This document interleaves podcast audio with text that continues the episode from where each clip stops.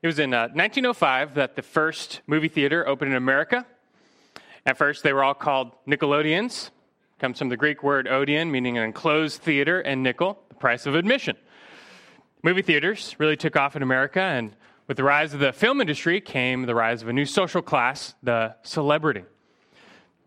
Before the advent of film, there really weren't a lot of national celebrities in America. There are times in American history most people didn't even know what the president looked like. But the faces of celebrities started to capture the affection of the nation. These actors were larger than life, their images literally being projected 20 feet tall on the, the silver screen. They lived out adventures most people only dreamed of. Add to that the glamour of show business, and a celebrity culture was born. These uh, emerging celebrities weren't just known, they were loved, adored, worshiped, even. The masses started praising them, seeking their photograph or autograph. Their names were engraved in sidewalk stars. They were awarded with little golden statues. Celebrities became like gods among men and started to act like it. It's always a rare story when someone says, I met an, earther, uh, an actor and he was really down to earth. Rather, it seems the fame and fortune goes to the head quickly, and they start to believe like they're the most important members of our society. But I think the celebrity culture that has emerged in America is maybe the, the greatest reflection of uh, the self centered heart of man. Ever since the fall, man wants essentially to be God. Satan's desire has become our desire to knock God off his throne, take our seat, and be worshiped by all. While only God is worthy, we, we want that glory for ourselves now. Only it's not really glory. We would call this vainglory. We want a glory that does not belong to us. And this is what drives people to want to see their name in lights, like those at Babel want to see their name lifted up to the heavens, not God's name. And this is the idolatry of the self. And again, the idolatry of self has been in our hearts from the beginning, ever since the fall, all of us. But I think the advent of film and TV has just provided the, the greatest expression for these desires to, to come out and bear fruit. That being said, things are even worse now. This worship of self has spread through our entire culture like a cancer, and it's no longer confined to a small celebrity class. Because just think what if we could take a, a movie camera and a movie theater and just put them in everyone's pocket and enable people to watch and share videos with everyone around the world at any time?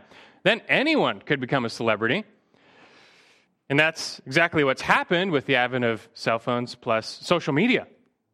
I mean, if the rise of movies was like our self worship learning to fly, then social media is like a trip to the moon. And there's nothing inherently wrong with the medium of film or social media. They can certainly be used for a lot of good. But for a lot of people, what is the heart motive behind their social media engagement, for example?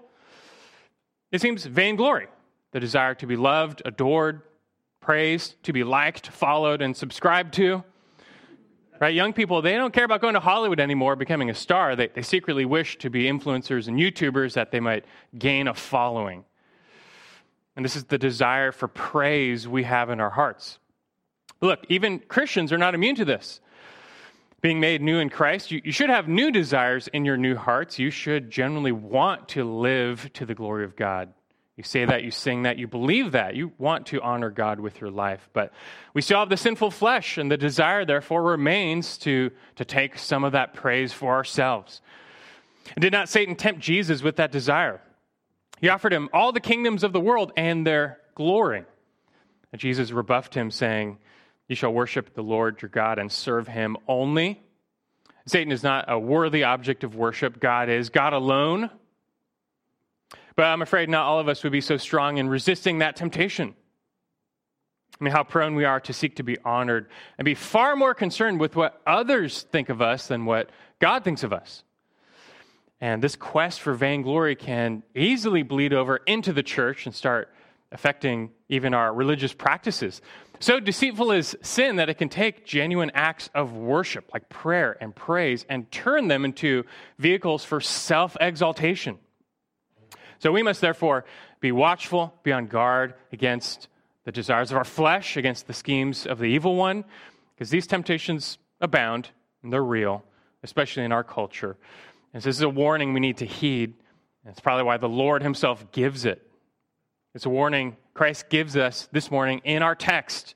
which will be Matthew chapter 6, verses 1 through 4. So take your Bibles, open them now to Matthew chapter 6, verses 1 through 4. After a long time, we're finally beginning a new section in the Sermon on the Mount.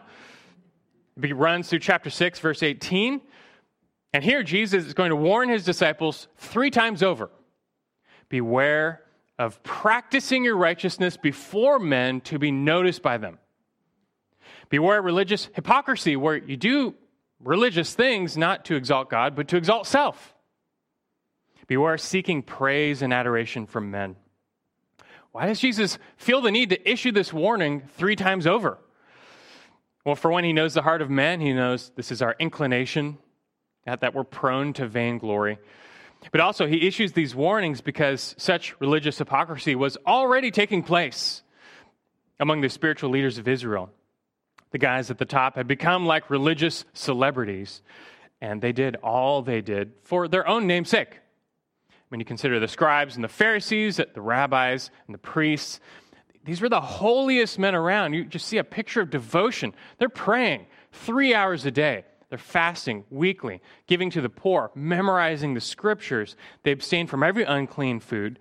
The common person would see them and think, wow, these, these men are so close to God, so holy, so righteous. But the Lord is telling us actually, they're not. They're not close to God. They're not holy or righteous. You might wonder, how, could that be? The answer is because they were doing all those things to bring glory to themselves, not to God. Their selfish heart motives spoiled all their deeds. They, they weren't serving God with their devotion, but themselves. They were merely actors on a stage playing the part of a religious devotee, but their goal was to see their names engraved in stars forever. But beware, Christ warns his disciples back then. It stands just as much for his disciples today.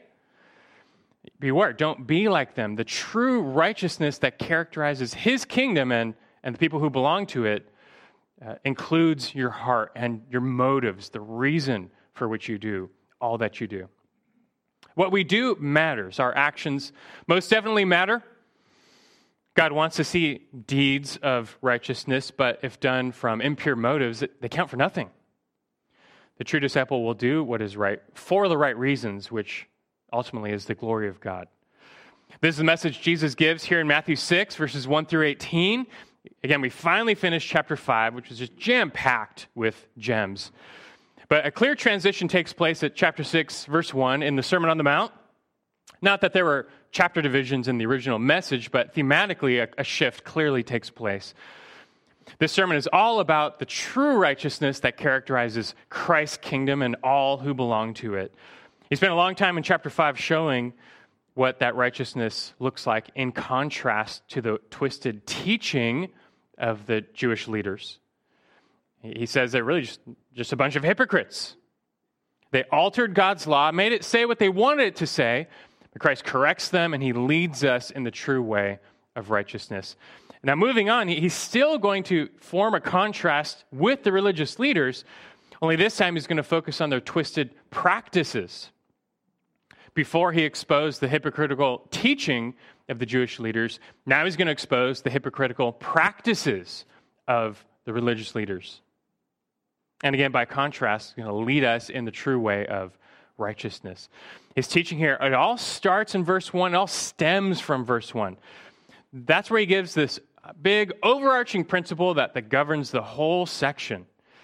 And so, as we get into this new chapter, if you want to, to know what it's about, what, what message he's giving, you need to, you need to stop, study, make sure we understand the big principle.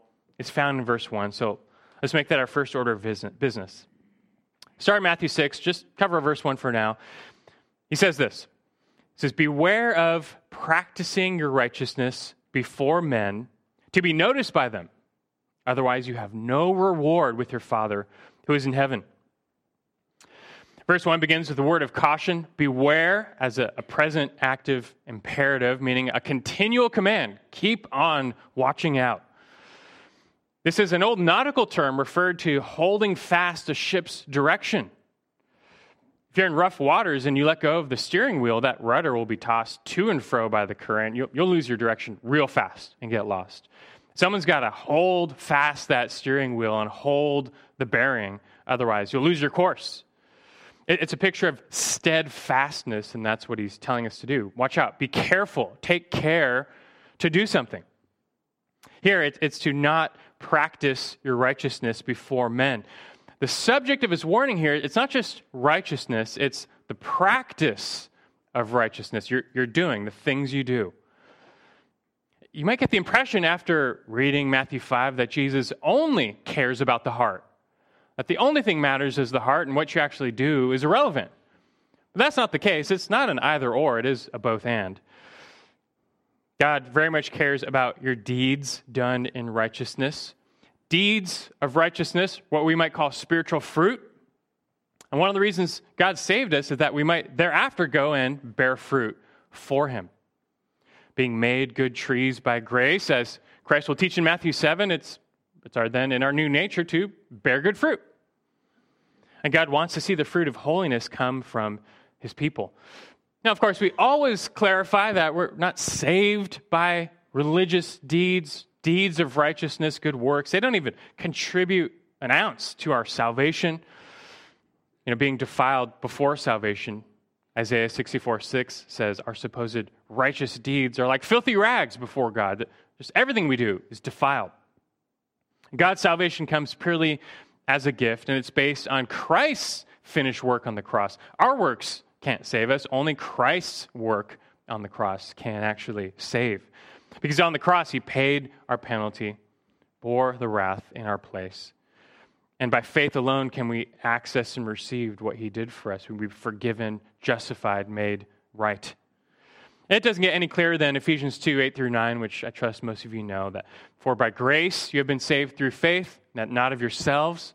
Uh, it is the gift of God, not as a result of works, that no one may boast. Now, we also add, though, that after being justified by faith, uh, not by works, God then says, now get to work right? Not to save yourself, but the righteousness he works into us, he now wants to see us work out or live out. Hence the next verse, Ephesians 2:10 says, "For we are his workmanship, created in Christ Jesus for good works, which God prepared beforehand that we would walk in them." So I trust you all have that straight. But Jesus here, he's speaking to disciples, those who already have been made right by faith.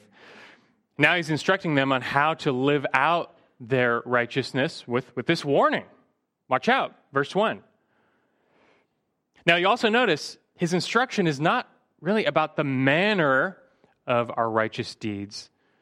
He doesn't just say, Beware of practicing your righteousness before men. Stop.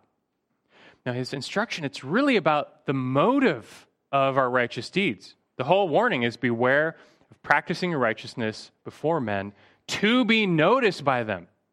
This is instruction on the motive of what you do. The real subject of this warning is the motive behind our deeds. That matters supremely to God. That term for noticed, theaomai in Greek, meaning to wonder, to behold, to view attentively, is where you want people to see you, to, to cherish you. It's like you're an actor and you want the audience to be wowed by you, to throw flowers at your feet, to sing songs of your praise. And what do you know? The Greek word for theater is derived from this word, to be noticed.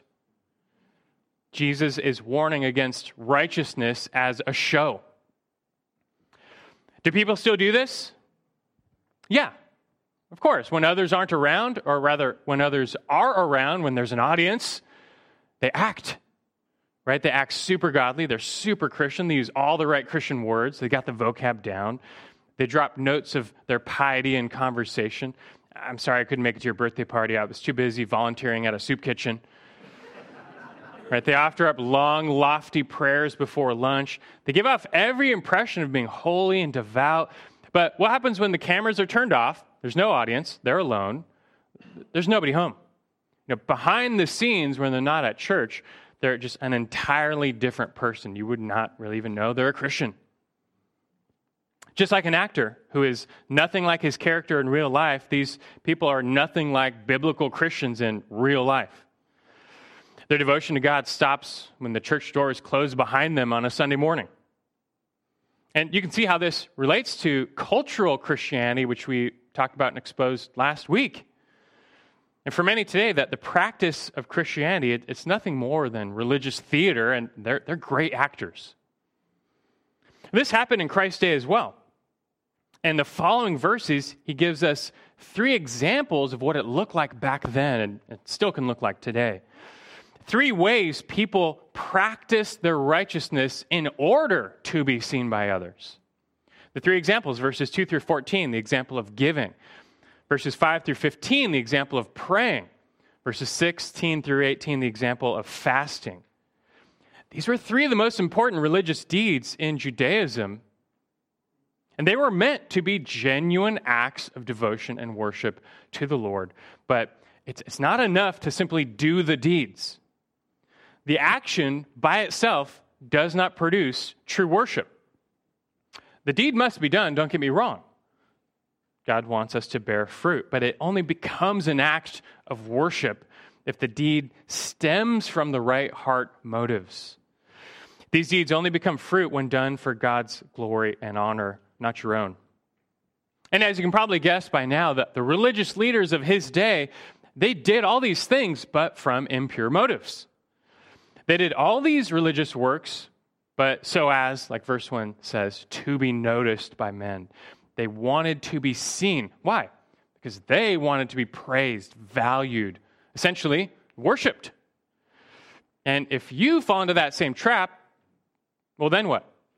Like the rest of verse 1 says, you, you have no reward with your Father who is in heaven. I mean, take a genuine act of worship like prayer. I mean, that, that's something God Himself values and prescribes. God says He blesses and rewards such righteousness in various ways.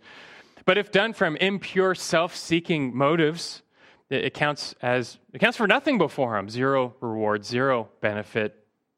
Such prayers are disqualified as true worship. They'll never return as a blessing on your head. The only reward you'll get is just the cheap applause of men that you were after. But I can tell you, having grown up, I spent first half of my life seven miles from Hollywood.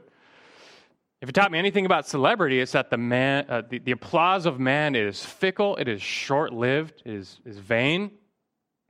You might be loved by all today, but tomorrow you'll be dropped and, and just as worthless and meaningless as everyone else. But look, beware living life and doing righteousness for the praise of man, which really is for the praise of self. Really for the praise of self, but we're called to live entirely for the praise of the Lord.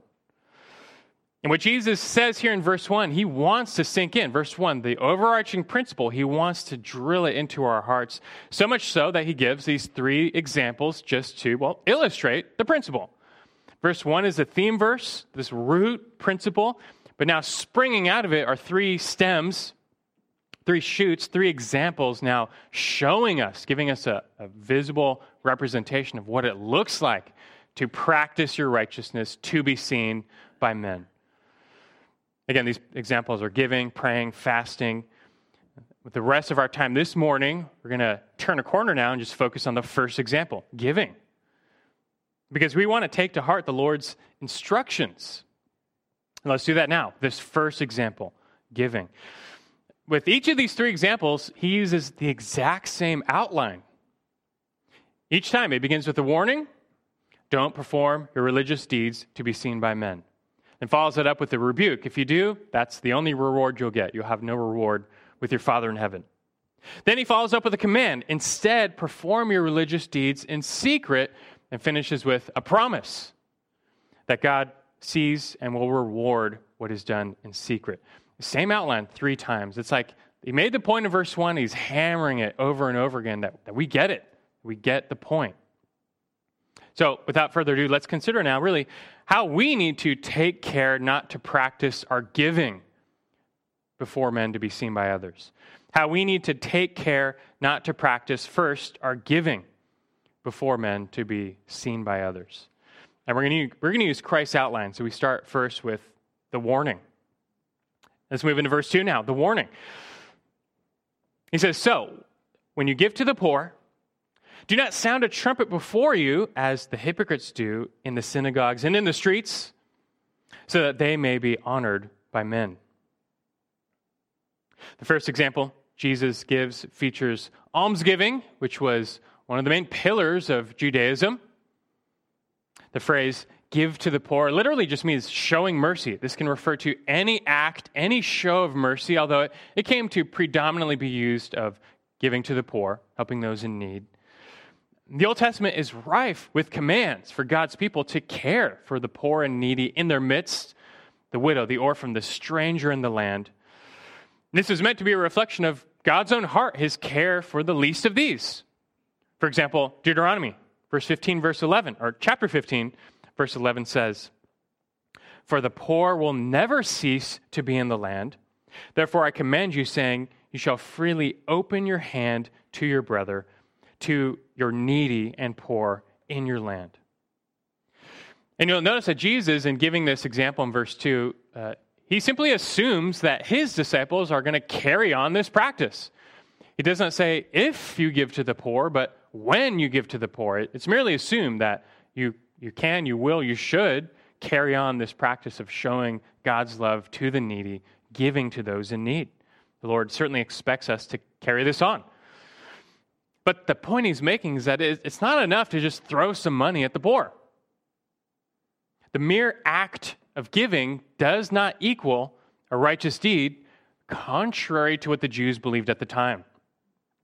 Many Jews believed that salvation was easier for the rich because they had more money, and therefore they could give more to the poor and merit more of God's favor. And over time, especially after the temple uh, was destroyed, deeds like almsgiving started to replace uh, animal sacrifices as a means of atoning for your sins. Listen to some Jewish apocryphal writings. Uh, there's a book called Tobit. Tobit 4:10 says, "Almsgiving delivers from death and keeps you from going into the darkness." Tobit 12:9 says almsgiving saves from death and purges away every sin.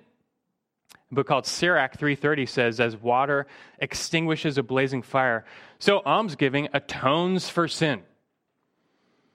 It's actually very similar to Catholic thought today that uh, as if a mere act of saying a prayer or giving a gift will, will contribute to merit before God, saving merit.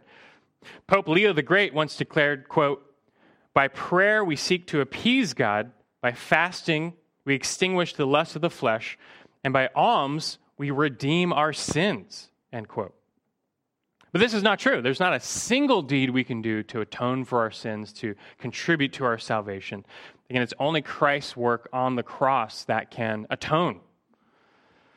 And Jesus here, though, he's teaching us as believers, our deeds, they matter.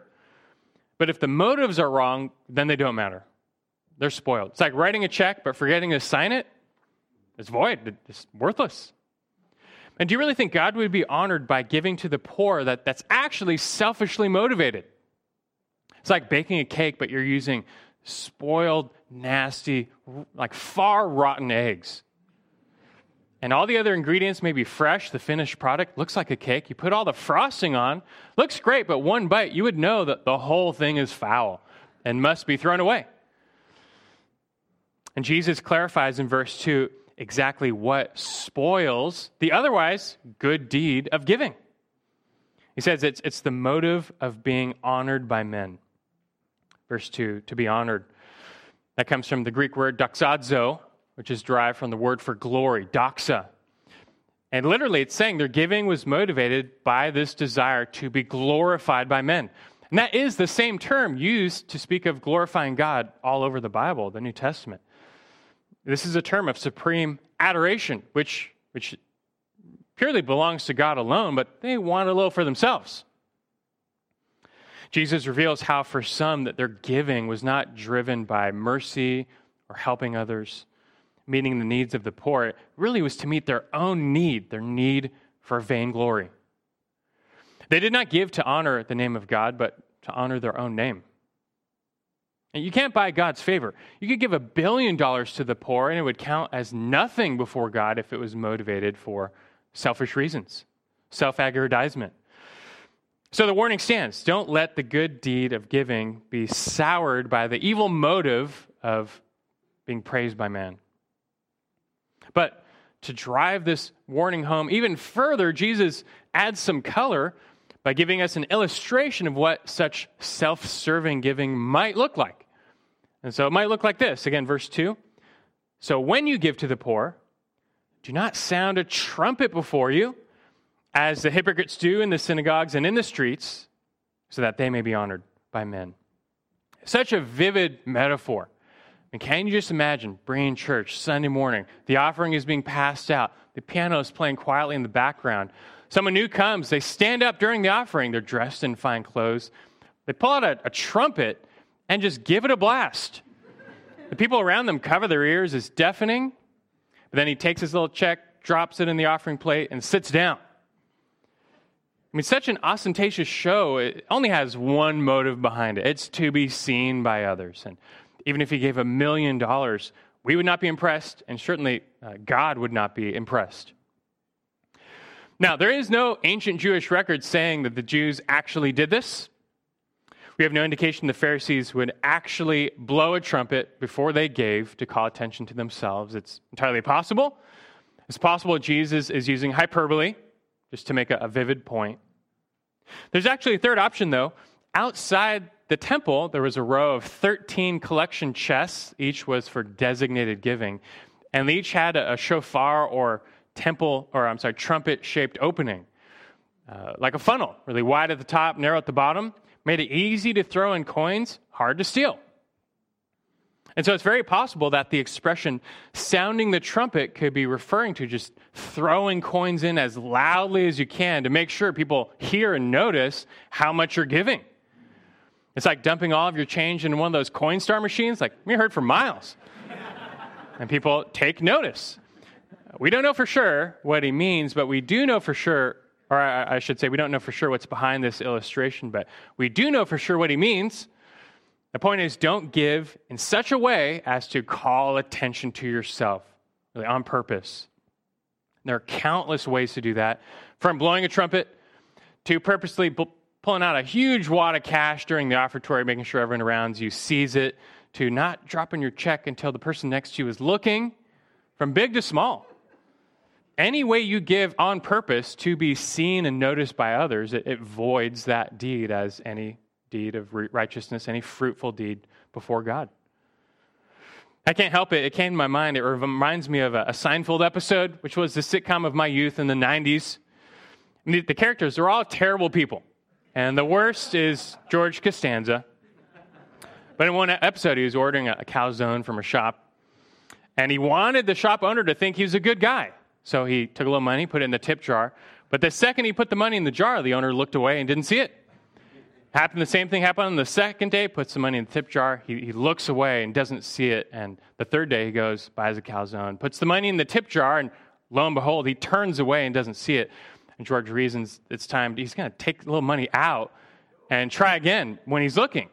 But the second he puts his hand in the jar and takes the money out, the owner turns around, sees him, and thinks he's stealing from the tip jar, thinks he's a terrible person, and bans him from the shop.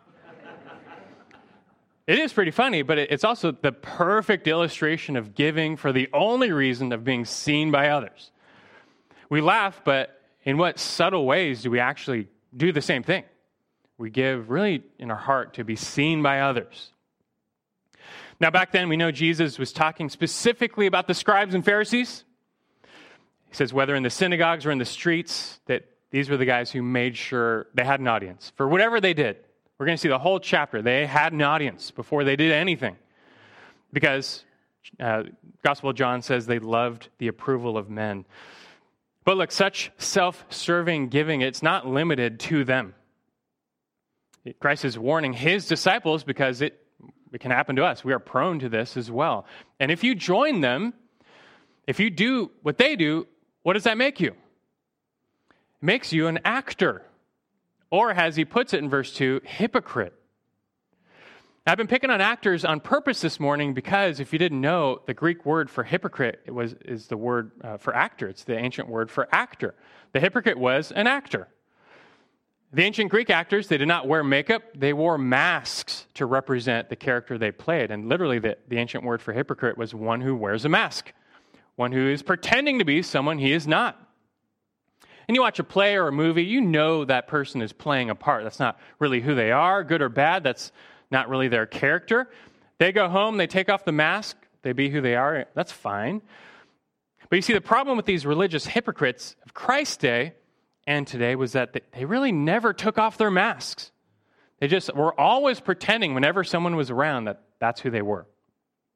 They were always pretending to be someone else, always trying to appear as this super religious devotee in the eyes of others. They claimed and acted as if they were so righteous, but Jesus, he unmasks them. That's why they hate him. Every time he sees them, he just rips their mask off and shows that in their hearts that they don't love God. They're not serving God. They're serving themselves. They only love themselves. They're just actors. They're, they're hypocrites. Now, we know it's common today to hear non Christians take issue with Christianity and say, you know, the church is just filled with a bunch of hypocrites. And there's two responses to that. The first is to let them know, like, hey, there's always room for one more, as you, commonly say. But secondly, to quote R.C. Sproul, you can say, quote, you know, what those outside fail to see is that a Christian is only a hypocrite if he says that he does not sin, end quote. I mean, our claim is never that we're sinless or perfect in practice. We're forgiven in Christ. We're made righteous in Him, and now being redeemed, we seek to be like Him and grow in our, His image. But the true hypocrite is the one who claims he's supremely holy, acts as if he's the most devout person around. He seeks to justify himself with countless religious deeds, but his life does not really line up. His heart is still corrupt, his deeds are hollow, and therefore his righteousness is vain. We need to heed Christ's warning. Beware of practicing your righteousness before men to be noticed by them. And if you do, you get the rebuke. And that's number two. Secondly, after the warning comes the rebuke. Finishing verse 2, he says, Truly I say to you, they have their reward in full.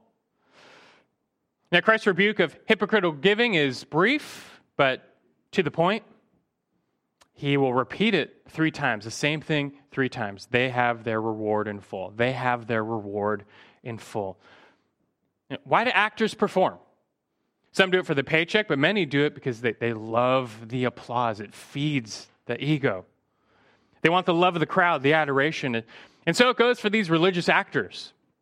They're doing it for the applause, for the reward of veneration that they'll receive.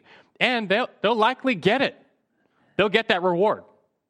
Most people, the, the common man back then, today, not knowing the way of true righteousness, will see their little show of righteousness and be impressed and think, wow, they're, they're so holy, they're so devout. They'll cheer them on, they'll bow down before them, they'll stand up when they enter the room.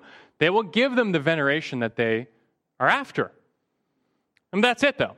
That, that's as much of a reward that these hypocrites will ever get for what they do. They will likely win the favor of men that they're after, but they will never win God's favor. He's not impressed by these deeds. He's repulsed when people take his name for their own selfish gain. When deeds of mercy are just thinly veiled deeds of vanity, you can expect no reward from God. This is not the way to give. The rebuke is brief, but he goes on and tells us what is the way. Third, the command. Moving along. Third, the command in verse 3. He says, But when you give to the poor, do not let your left hand know what your right hand is doing, so that, verse 4, your giving will be in secret. Now, each time, with each of these three examples that Jesus will give, he issues a command to then help explain what true righteousness will look like from pure motives. And here he's telling us to do the opposite what is the opposite of giving to be seen by others? Giving in secret, giving not to be seen by others. To communicate this, he employs a proverbial expression to not let your left hand know what your right hand is doing. And I'm pretty sure our, our hands are connected to our minds, they're not autonomous, but it's obviously a figure of speech intended to communicate secrecy.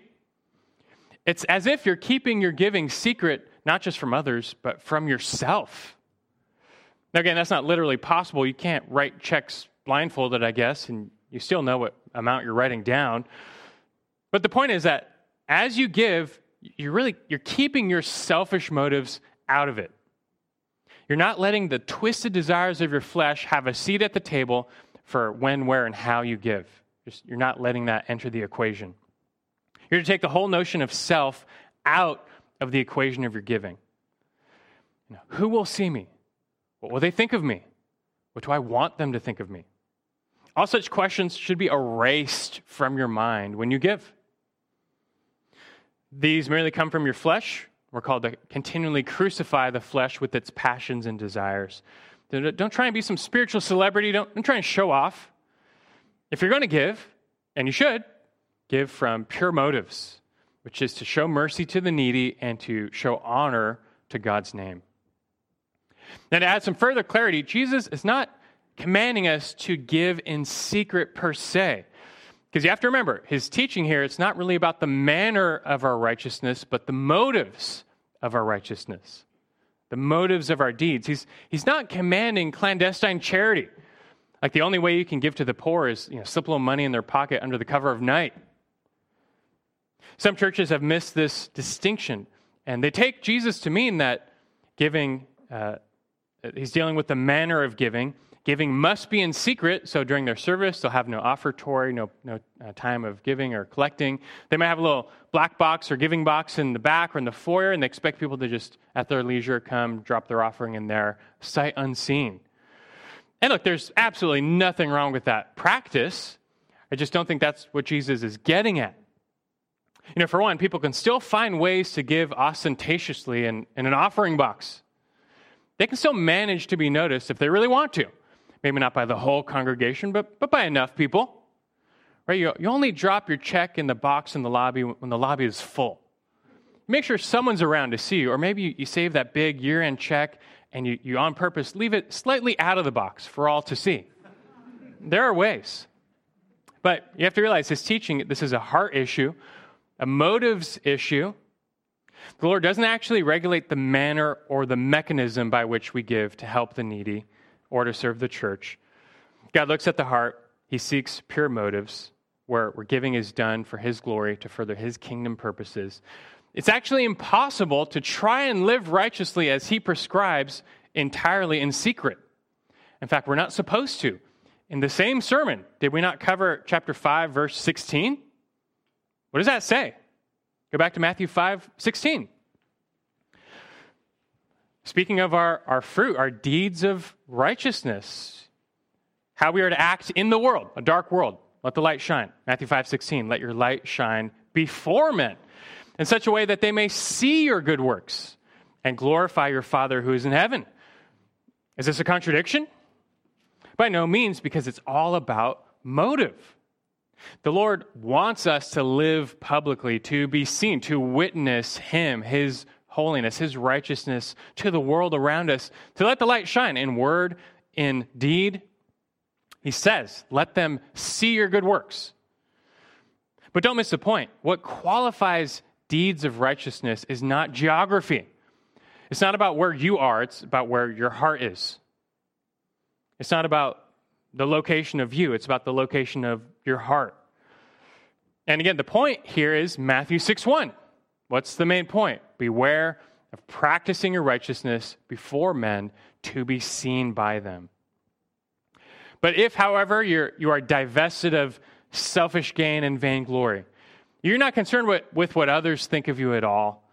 You're, you're giving to help the needy, to serve the church, to honor God, and others happen to see you give, you've done no wrong.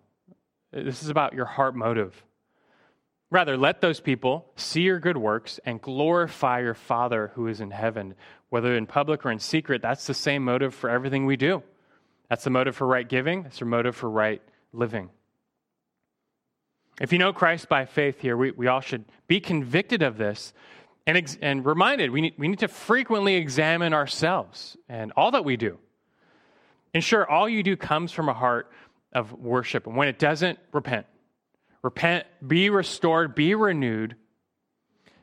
grab hold of that steering wheel and get back on course, steadfast to, to guard your heart and ensure you're doing all to the glory of God. And then offer your gifts, your offerings, your praise as true worship. And when you do that, you receive, lastly, uh, the promise. Number four is the promise.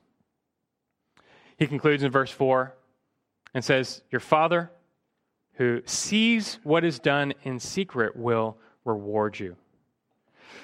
Just because you're, you're trying to give unseen doesn't mean it will go unnoticed. Jesus promises that your Father will see what is done in secret. When you try to, when you try to be seen by men, God will ignore you. But when you try to be ignored by men, God will see you. And of course, God always sees, nothing is hidden from his sight. His vision even pierces the motives of our heart. But again, that, that's what this whole thing is about. Give with hearts of worship. That's where you recognize you have all this money because He has blessed you. He's caused the increase. He's given you every opportunity you've ever had. He's given you every breath you've ever had. And so now you're, you're happy to give, to care for others, to bless the church. Just it's a small, tangible way you can show your honor, your thanksgiving to God. And as you do that, Jesus says God will reward you. Now, there's no need to get hung up on the, the notion of rewards.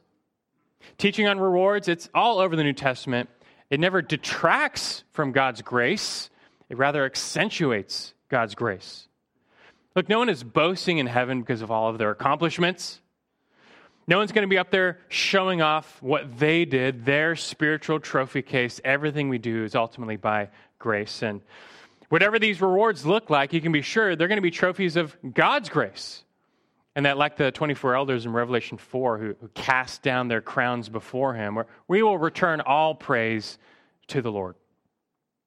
But look, neither Jesus, nor Matthew, nor Paul, or the apostles have any problem teaching on rewards, and none of them believe it's unspiritual to anticipate the Father's rewards when done in a spirit of humility and, and dependence. And also notice, Jesus, he's not actually trying to motivate us to give here with a promise of rewards. He doesn't do that. It's not like all those Arbor Day letters we get in the mail, Arbor Foundation, that says, you know, if you would just give, we'll give you all these prizes. We'll give you a little trinket. We'll give you a calendar.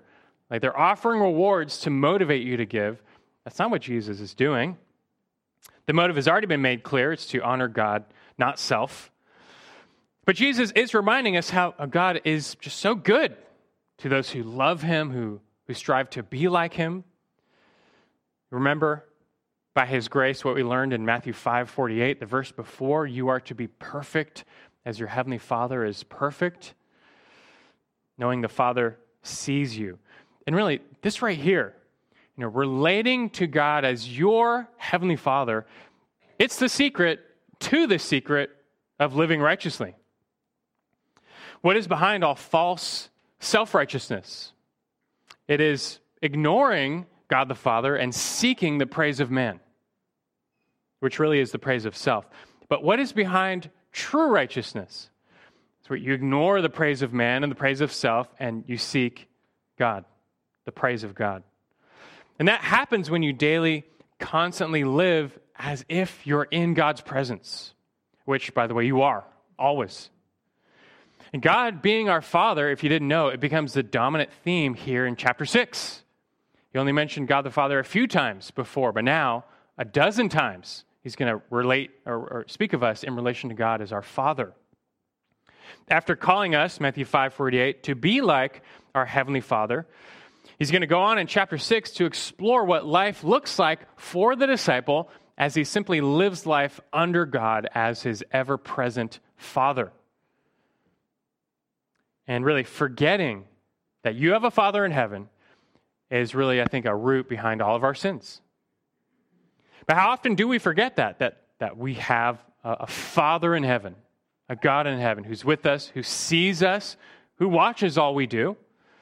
We're in his presence, that he and his Son are abiding in us through the Spirit whom he has given to us. How quickly do we fail to remember that our main purpose in life is to be pleasing to him? 2 Corinthians 5 9, therefore we have it as our ambition, whether at home or absent, to be pleasing to Him. And isn't this the example the Lord Jesus Himself left for us? Here's God the Son incarnate living on earth as a man. But He came living as if He was constantly in the presence of His Father, which of course He was, but He came to do the will of His Father. He came to speak the words of his Father. He came to work the works of his Father. Never did he perform a miracle just to show off, but always to glorify his Father who is in heaven, to testify of him. Hence, John 7:18, Jesus said, He's seeking, he came seeking the glory of the one who sent him. And now that's supposed to be us. We are to be like him, seeking the glory of the one who, who saved us, who made us his children. I mean, why are we so concerned with what others think of us? All day, every day, we can be, just be so concerned with what others think of us. But the praise and affirmation of man is so cheap and worthless compared to the praise of God, which he gives by his grace to those who follow him. And what else matters than that? If you could just constantly live under the awareness of God's presence, your Father's presence, every moment, that would have such a purifying effect. I mean, his gaze is like the fire of the sun. It burns away all the impurities, even in our heart, all wrong motives will be sanctified. And just think how that would affect our giving. If we can just stay within the example Jesus gives, then you would give millions of dollars, if you have it, to help cancer research at that special hospital, but you wouldn't demand they name a building after you. Right? You would donate some money to help that person who lost their home, but then you wouldn't post about it on social media bragging. You would volunteer to feed the homeless, but you wouldn't slip it into every conversation looking for pats on the back. You would give to meet the ministry needs of your local church, but you would never go out of your way to, to make sure other people know it. But applications are plenty, examples abound. More are coming from the Lord. We need to see this teaching applied to how we pray, how we fast, how we do everything. And that's coming up. But already, this is enough for us to, to take to heart, to digest, to consider. And check your heart. Is it fully given over to your Father who is in heaven, who sent his Son to redeem you? If you would just remember that and remember Him, it's more than enough to move you to live and to give for Him. You would bear real spiritual fruit where you're living, you're giving, you're doing all things for the praise and the honor of His name, not your own. Let us always be a people who live for the honor, the praise, the glory for our Father who is in heaven. As those elders bowed down and cast their crowns before the throne, in Revelation 4. They exclaimed, All worthy, all glory, all honor belongs to you. Let's make that our prayer as well. Let's pray. Our Father in heaven, that, that is our heart's cry for those who know you and have tasted and seen that you are good, tasted and seen your glory, and just a glimpse, yet we know and are convicted. You, you alone are worthy. You made us, you made all things. You remade us. You sent your Son Christ to die on the cross, to rise from the dead to pay our entire penalty that we might be justified, apart from all the things we can do. As unworthy, undeserving sinners, you, you showed a greater love in doing it all for us, and we receive that gift purely by faith. You, you've saved us, you've redeemed us, you've adopted us, justified us, reconciled us, that the list goes on. We are supremely blessed. How can we then not live for you? What do we have to gain? We're seeking your glory, your kingdom now. And there in, in your masterful design, you placed our joy. We're actually most blessed and fulfilled when we are safe in your arms, living in your kingdom purposes and exalting you. So purify the hearts of your people this morning, for we need this warning. I need this warning. It's in our hearts to, to steal that glory, to seek it for ourselves. Uh, that the pursuit of vanity is, is, can still be real. So guard us. Set a guard on our hearts through your word, through the Spirit. Help us to examine ourselves daily and hold fast the course, to examine our heart motive behind all we do, to ensure we're rendering true heart worship and we long for a reward. Still by grace, but how you will bless us here and hereafter, those who genuinely seek you, seek the honor of your name. And that certainly characterizes us here at this church and all your people. It's in Christ's name we pray. Amen.